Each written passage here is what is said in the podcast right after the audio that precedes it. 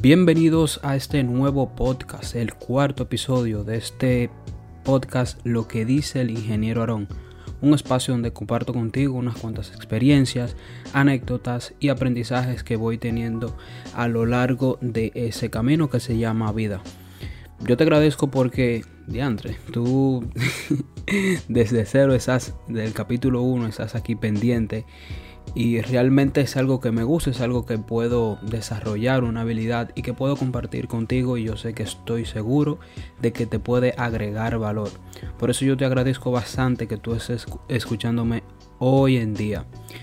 Mira una cosa, algo que yo me he fijado bastante en estos últimos días, actualmente yo estoy en España y claro, la mayoría de las actividades de la universidad, del trabajo de Wealthy Trades, algunas reuniones que tengo con el equipo, algunas reuniones que tengo con estudiantes. La mayoría son en horario de New York. Dígase que son 6, 7, 8 de la noche, horario New York.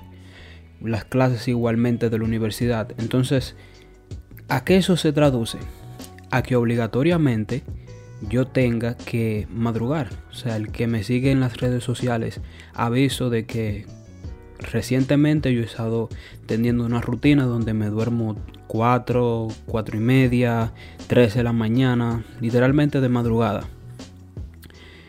Claro, todo es cuestión de hábitos. Hay personas que no comulgan con esa parte de, acostarse tan tarde. Hay personas que prefieren dormir eh, las suficientes horas, 7, 8 horas. Pero yo entiendo de que con 6 horas y media ya ya soy más que suficiente para, iniciar el día. La cosa es que independientemente de cuántas horas y del horario en que yo me duerma, claro, es un poquito difícil. Piensa de que yo vengo de Santo Domingo y claro, allí yo tenía mi rutina de 5 de la mañana hasta las 10 de la noche. Ese era eh, mi horario en el que el día comenzaba y terminaba. Pero al venir aquí reciente en diciembre, claro, el, horario ya me cambia totalmente. Y es un poquito difícil, un poquito incómodo para mí estar despierto toda la madrugada. Pero fíjate una cosa, yo soy 100% agradecido y yo sé que tú también te puedes identificar con esa parte de que a veces hay que ser agradecido de que podemos escoger nuestra incomodidad. O sea, literalmente, yo me acuesto tarde, yo me acuesto a los 3, 4 de la mañana, pero yo sé que es haciendo algo que me gusta.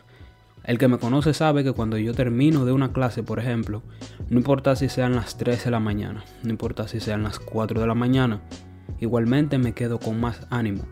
Por ejemplo, actualmente son las 2 y 45 de la mañana y yo estoy grabando ese podcast. Yo tengo un encuentro el último del día a las 3 y media hora de aquí, de la mañana. Y aprovecho ese espacio, acabé una clase hace media hora y aprovecho ese espacio para hablar un poquito, para compartir un poquito contigo eso de que es indispensable y que es totalmente una gracia uno poder escoger la incomodidad.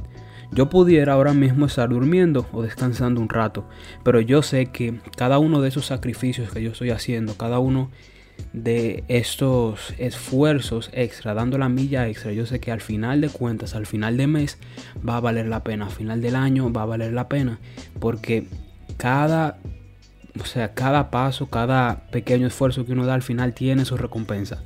Al corto plazo, a largo plazo, pero lo tiene, o sea, por seguro. Por eso hay que ser muy agradecido cuando uno se siente incómodo. Yo leí por ahí una vez de que el crecimiento está del otro lado de la incomodidad. Sea incómodo tú levantarte a las 5 de la mañana, yo sé, porque realmente es un hábito que cuesta muchísimo en Santo Domingo para yo crearlo. Dos meses, tres meses para yo crear ese hábito de levantarme todos los días a las 5 de la mañana. Pero esa incomodidad, yo sé que ha valido la pena porque me rinde mucho más el día, soy más activo y puedo cumplir mucho más cosas. Pero, asimismo, como es incómodo, yo sé que mucho más cómodo, podría ser muchísimo más cómodo el placer a corto plazo. ¿Cuál es ese? Oh, yo despertarme a las 8 de la mañana, 9, 7. Yo sé que lo podría hacer, pero pienso en mi futuro y pienso en cuáles son los pequeños sacrificios que yo tengo que hacer, cuáles son las dificultades o los actos de incomodidad que yo tengo que hacer para que pueda yo llegar al siguiente nivel. Y eso es lo que yo quiero que tú aprendas en, en ese episodio, de que necesitamos conseguir ese, ese grado de incomodidad que nos, nos ayude a avanzar un poquito más. O sea, no podemos quedarnos solamente en la zona de confort. Por ahí yo he visto eh, algunas personas que, que no comparten esa idea de que es bueno tener una zona de confort igualmente, pero yo digo que no. Hay dos tipos. Si tú te sientes mal o si te sientes incómodo, ahora mismo es por dos razones. Número uno es porque estás haciendo las cosas que no te gustarían hacer, pero que no te llevarían a ningún lado. Y segundo, que estás haciendo las cosas que ahora mismo no te gusta hacer, pero que sabes que en un futuro tendrán su recompensa. Entonces tú escoge cuál te conviene más, cuál incomodidad te conviene más.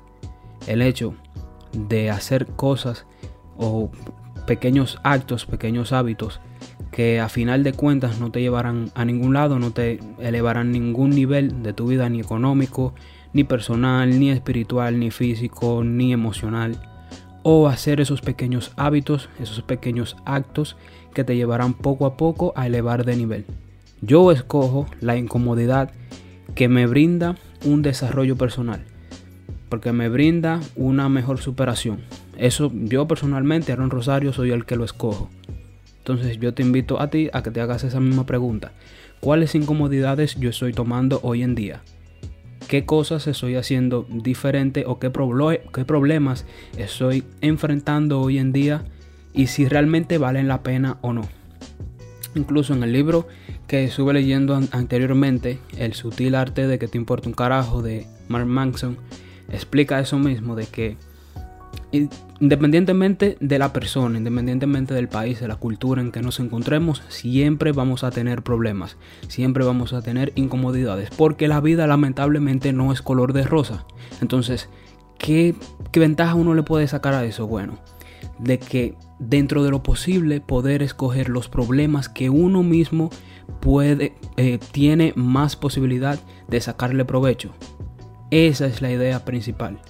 Y con eso te dejo en ese podcast para que reflexiones un poquito. Muchísimas gracias por escucharme y que tengas un feliz día.